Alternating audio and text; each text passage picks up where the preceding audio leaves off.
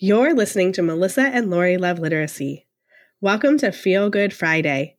Our guest, Deidre Mayberry, saw a need for change in adult literacy, so she started a nonprofit called Reading to New Heights that provides a safe place for adults to build their literacy skills at no cost. We can't wait to talk with Deidre. Welcome, teacher friend. I'm Lori. And I'm Melissa. We are two literacy educators in Baltimore. We want the best for all kids, and we know you do too. Our district recently adopted a new literacy curriculum, which meant a lot of change for everyone. Lori and I can't wait to keep learning about literacy with you today. Hi, everyone. Welcome to Melissa and Lori Love Literacy, Literacy Podcast. Today, we are discussing a super important topic adult literacy. And we're here with Deidre Mayberry. She was a struggling reader herself growing up, and then she founded Reading to New Heights, which is a nonprofit that focuses on supporting adults to build their literacy skills. So, welcome, welcome, Deidre. Thank you. Thank you yeah. so much for having me. we're so glad that we're here. We're so glad we connected. And we're hoping that you might be able to just start off by telling us your story. How did you get to this point of creating a nonprofit for something that you struggled with when you were younger? Yeah, so um, I can't tell the story about the nonprofit without going back a little bit. So, um, growing up as a child, um, one, I come from a really big family and I come from a military family. So, there was lots of moving around. So, just the normal, like, social norms that children go through. And then couple that with uh, being a struggling reader. So, a lot of that because it was new schools, new teachers, it was really that relationship building that I was afraid to share that I needed help. Um, mm-hmm. I wanted to be liked by the new, you know, by the kids, being the new kid. So you just kind of like, I just never really shared that I needed the support. And uh, like I said, I had seven other siblings at home. So in that, there was, you know, we're fighting for like our parents' time to help us with right. homework. um, so really, I just, I kind of just fell back, you know, and I really just tried to do my best to like make it by without, you know, being exposed. Um, I just felt so much shame as a young child. And then, you know, as I kept going through, they noticed something was off as from like my grades. So uh, that is when I got put into special education. So I was in special ed classes and I was doing better and I felt really good. But there was something when I was going into that third year that I was like, I'm missing something. And um, it was just really important for me to um, to not be behind um, as I felt, and I realized that as, as a young child. And um, when my dad got stationed back from um, you know, being in Korea, I let him know I have to get out of special ed. I have to be able to be a norm, like, you know, the regular classes. Um, and, you know, we kind of went through that. Deidre, everything on paper says you have to be here. As your parent, I can remove you, but it's going to be a hard journey moving forward. Um, How old were you at this time, Deidre? um, so I had to be 12 I was really 12 years old. Advocating for yourself. I love yeah. it. yeah. And I'm just so, uh, yeah. And I'm so happy that as my parent, he like supported yeah. that for me too, because he could have said no, you know, and I really, I think about that all the time. And I just like, thank you for saying yes. Mm-hmm. and, um, you know, so in that, you know, we started moving forward and it was super, um, defeating at first. I'm not going to sit here and pretend like yeah, everything was great. I really questioned myself a lot. Um, I still had to find ways to hide because I, I, just had this big thing. Of course, as a child and even as adults, you don't want anyone making fun of you. You don't want, you want, you know, you want to be liked. So yeah. it was, um, I spent a lot of time hiding. I spent a lot of time working hard to hide that I needed help versus getting the help. Um, so I, I, found myself a lot.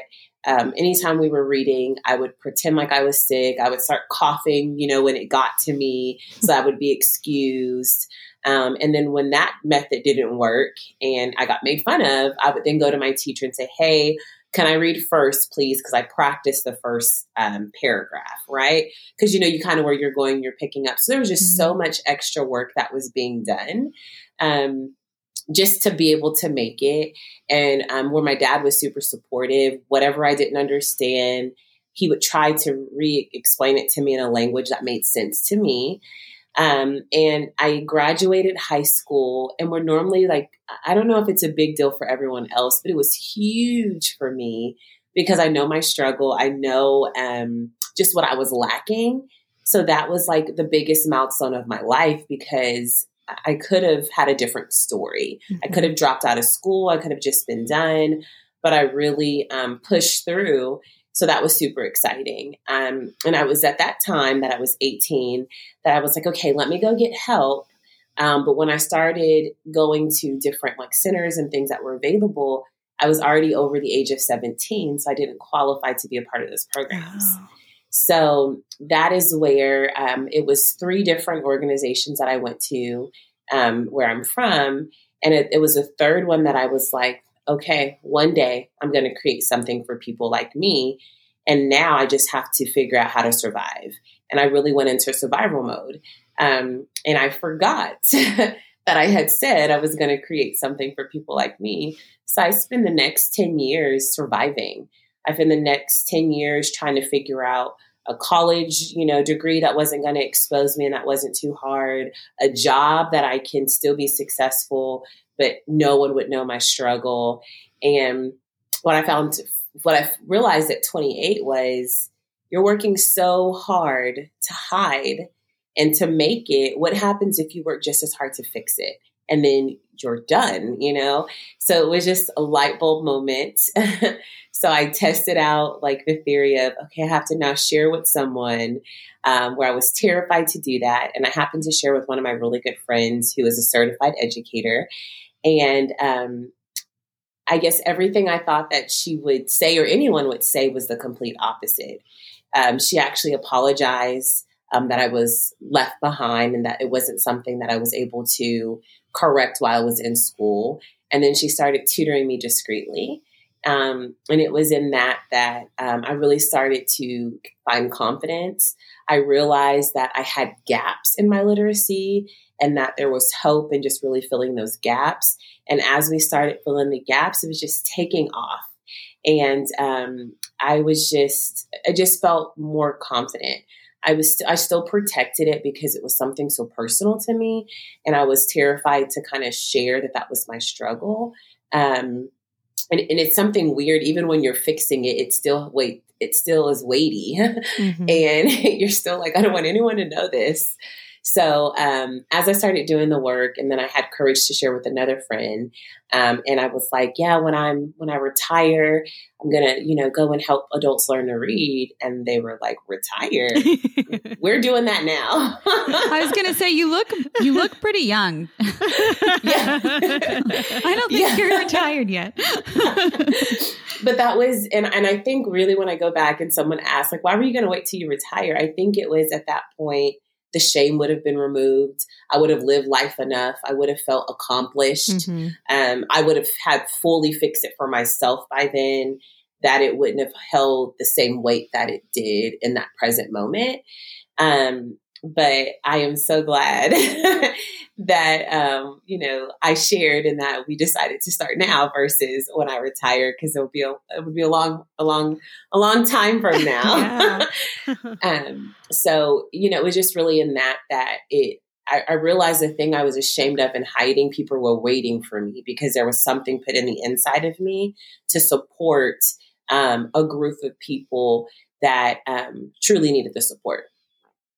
So that's just kind of my high level story of yeah. just how we got here. And then in um, 2020 is when we when we established a nonprofit.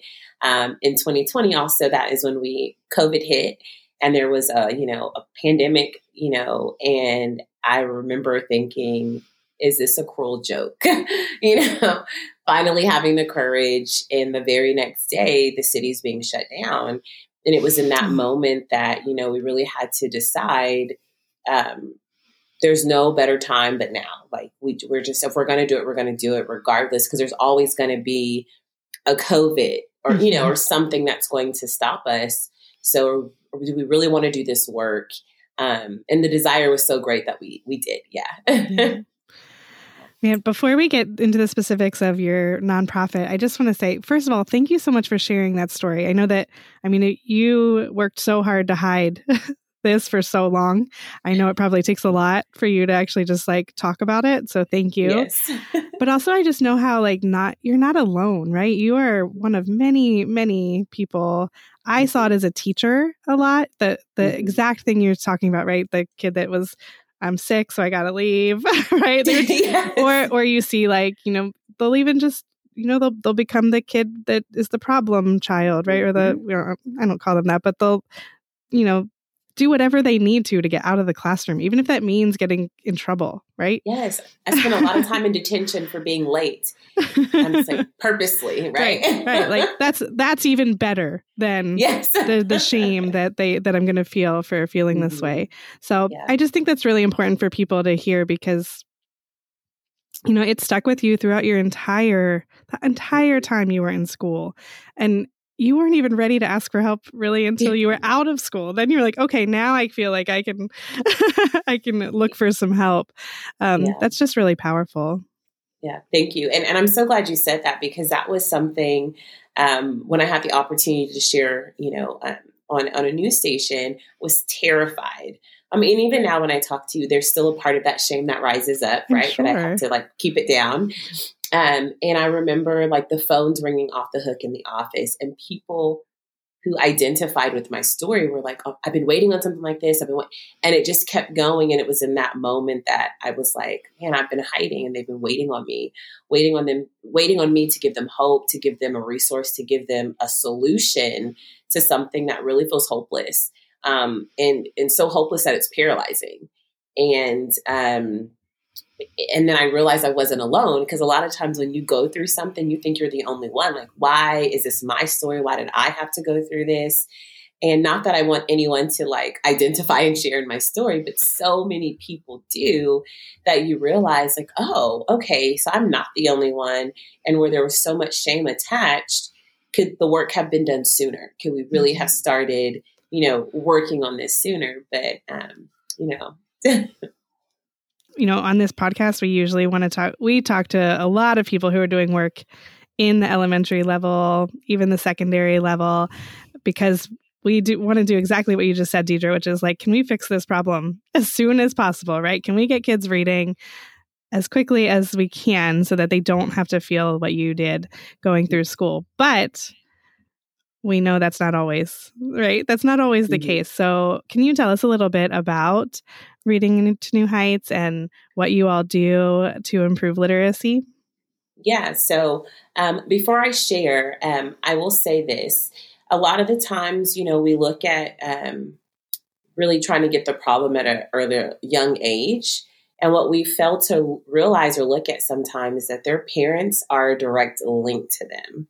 So a lot of the times, if you have a child that's struggling with reading, does the parent struggle with reading? Does, do the, does the parent have the resources to teach and to really be an advocate for their child? And a lot of times it's, it's not the case. Um, and as you all know, reading is like the English language is so special. Very difficult. So yes. yes.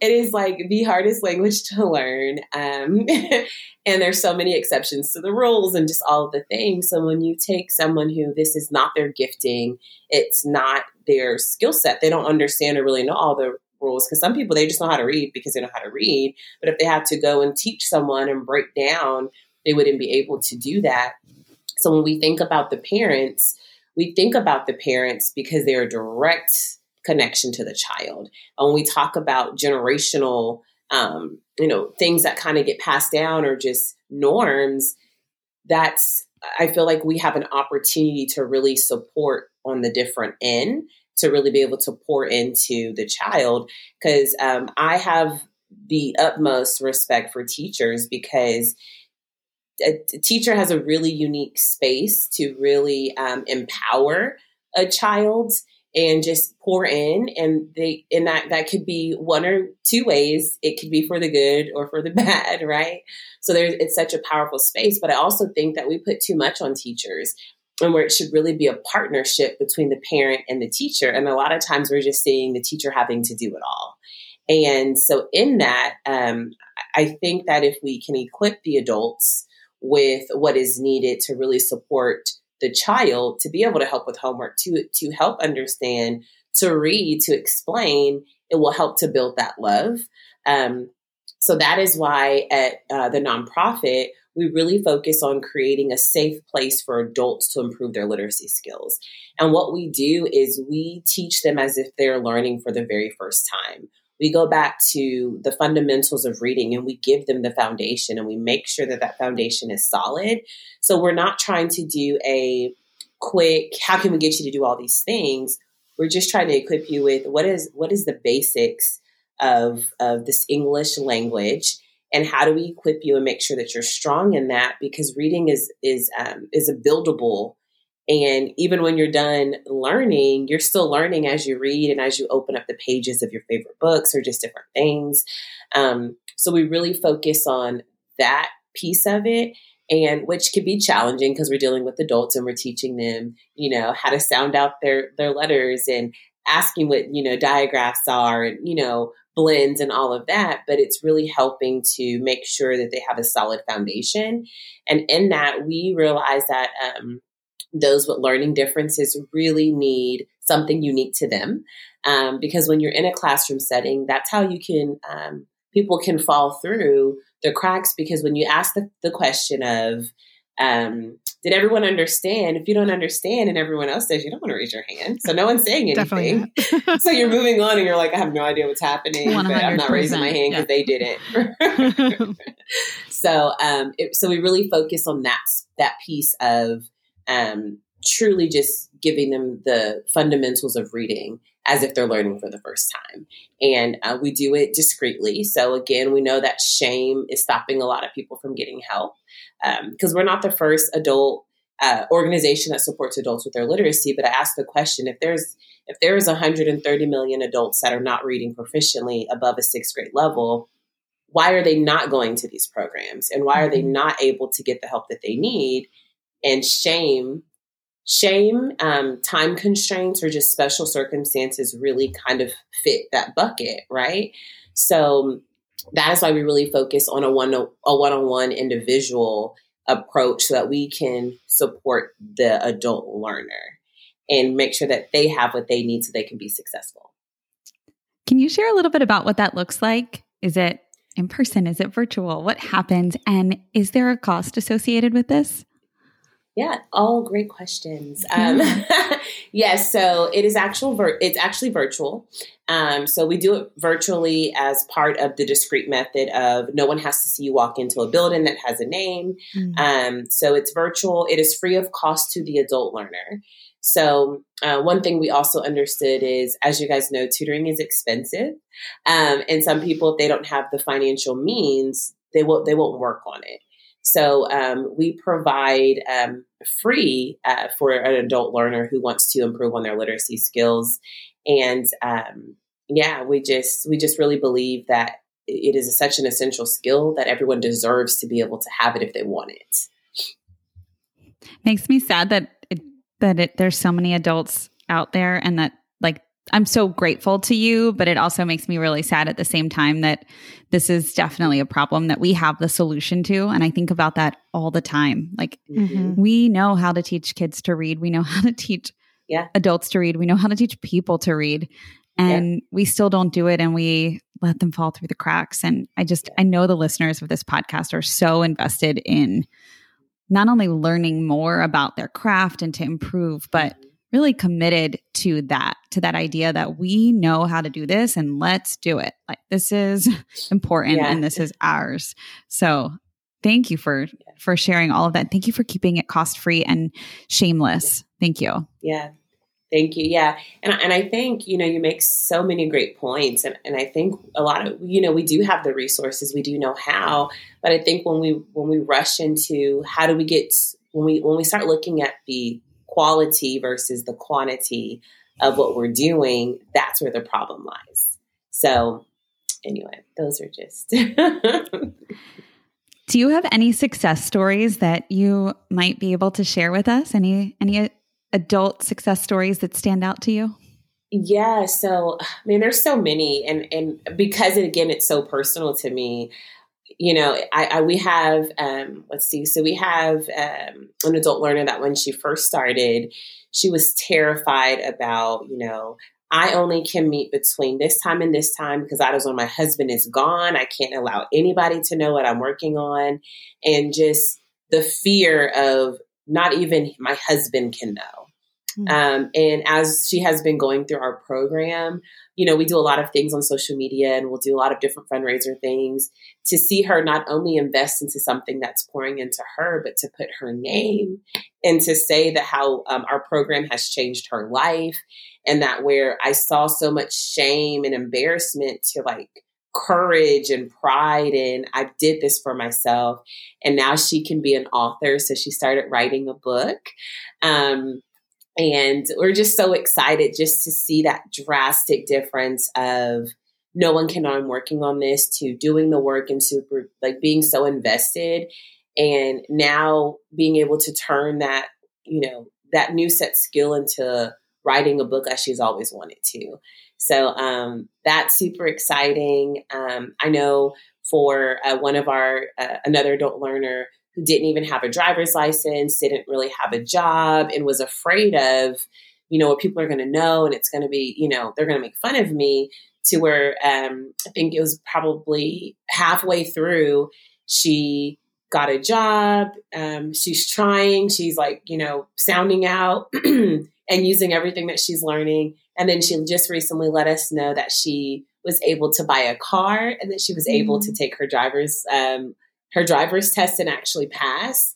And um, that was just so exciting. And this is someone who came to us because she was in a GED program, but was so low literacy that she they told her she needed something more before she can even move forward with it. Oh wow! So just to be able to see like the, the small progress, like reading is so important, but it's it's also attached to like everyday life, from reading signs to you know restaurant menus to if you're on public transportation and knowing where you're going. Um, so just it's so many just so many great things and, and we had one other person really quick who um, her children are both in special ed and her just feeling i can't do anything to help them so um, she then shared that as she's going through the program that she does the warm up that we do before every lesson with her children to really help them um, so basically, sharing, we're going to go through this together and we're all going to be successful together. And just really kind of removing that shame and bringing them along because it's the children knowing, okay, my mom understands. She's been where I have been. She's working on it, so I can work on it too, and we can work on it together. Um, so those are just uh, just a few small examples, but they're huge to me because unless you are someone who um, reading is not your opportunity, just learning how to sound out letters is huge. um, so it is just, um, I'm just so grateful that I just get to even be a part, a small part of their journey. And um, it's, yeah, we're just, we're just trying to do the work. We're, we're newer um, nonprofit. I had no idea there would be so many that would need the assistance. So that honestly was a shock to me. Um, but, you know, in the best way, a shock in how am I going to help all these people? Um, yeah. But we are committed. That's great. Was, it's funny. I was going to ask you that question about like why is why is adult literacy such a critical issue, which you've already answered in different ways, yeah. but I'm just going to hit them again. Which you said 130 million adults mm-hmm. in the United States. Is that? Yep. Yep would, yeah. would need so that's fifty four percent. Because that, I mean, that's astounding to me that it's that that is the mm-hmm. U.S. number. I mean, it's the majority. It's the majority. Yes. Yes. That's yeah. When yeah, when I was looking at that, I was like, oh, that's fifty four percent. That's more than half. Okay. Yeah. Well, we have work to do. that's crazy. But and yeah. then and then adding on to that, you've mentioned this a few times. The the impact on all of those people's lives, right? Like mm-hmm. that shame that they carry around, the struggle of from day to day of, mm-hmm. you know, just little things that yeah. a lot of people probably, well, 42%, yes. no, 40, 46% of 40, people. Yeah, 46. but we just take for granted, right? If, if it's, yeah. if it's not a struggle, like just look, reading signs and getting your driver's license and being able yeah. to apply for a job, you know, those things mm-hmm. that are a really big deal and yeah and, and, and, some of their goal is to i want to be able to read the doctor's uh, like and when i go to the doctor i want to be able to read the forms right yeah. I want to i want to be able to fill them out so that's how you're getting accurate information i did that i would go to the doctor i'm like i don't know any of this says ain't nothing wrong with me right just i would leave the forms blank because mm-hmm. i didn't know how to answer them i didn't know what they were saying and if i did know i didn't know how to spell what i needed to write down and then so you're like, well, do I really need to go to the doctor? I could just go next year. It's fine. So there's all wow, these, yeah. so many different things.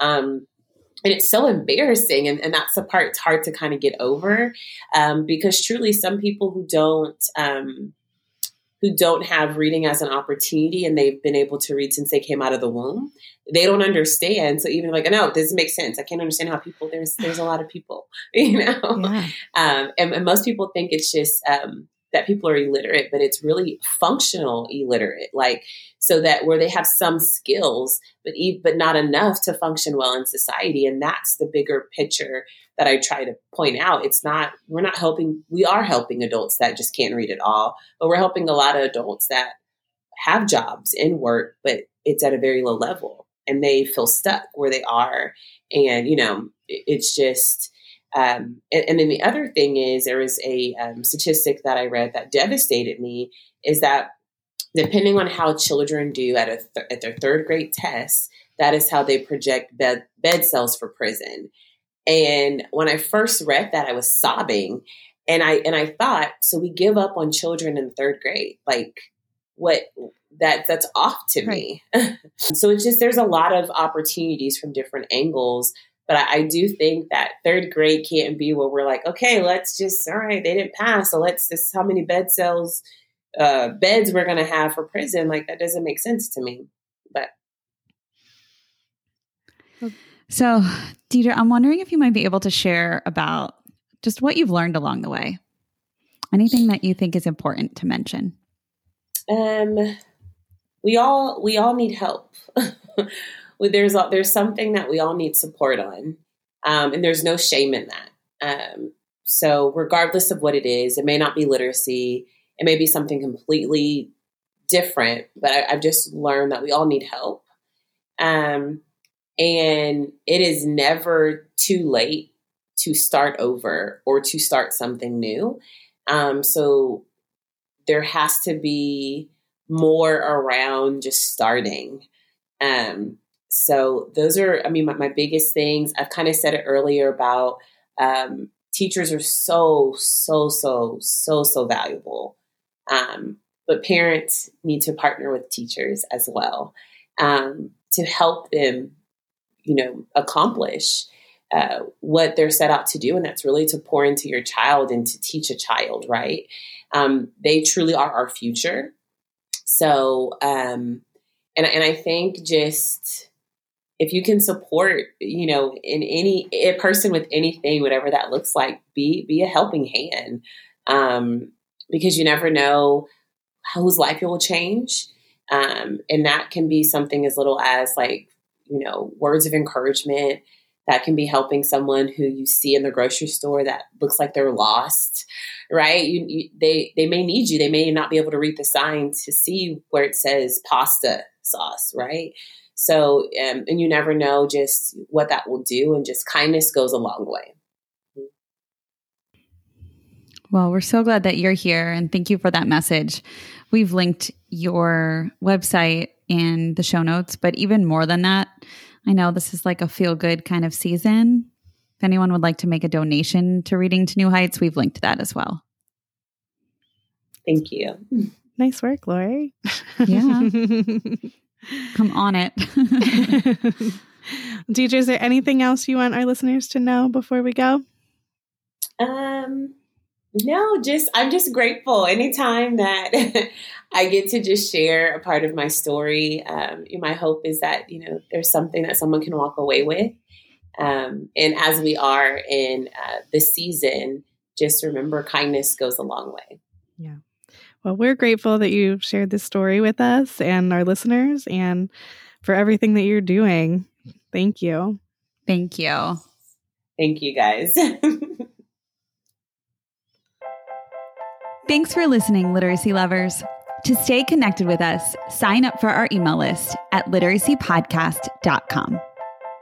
And to keep learning together, join the Melissa and Lori Love Literacy podcast Facebook group, and be sure to follow us on Instagram and Twitter.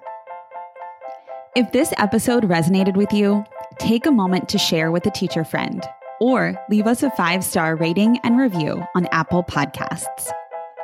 Just a quick reminder that the views and opinions expressed by the hosts and guests of the Melissa and Lori Love Literacy podcast are not necessarily the opinions of Great Minds PBC or its employees. We appreciate you so much, and we're so glad you're here to learn with us.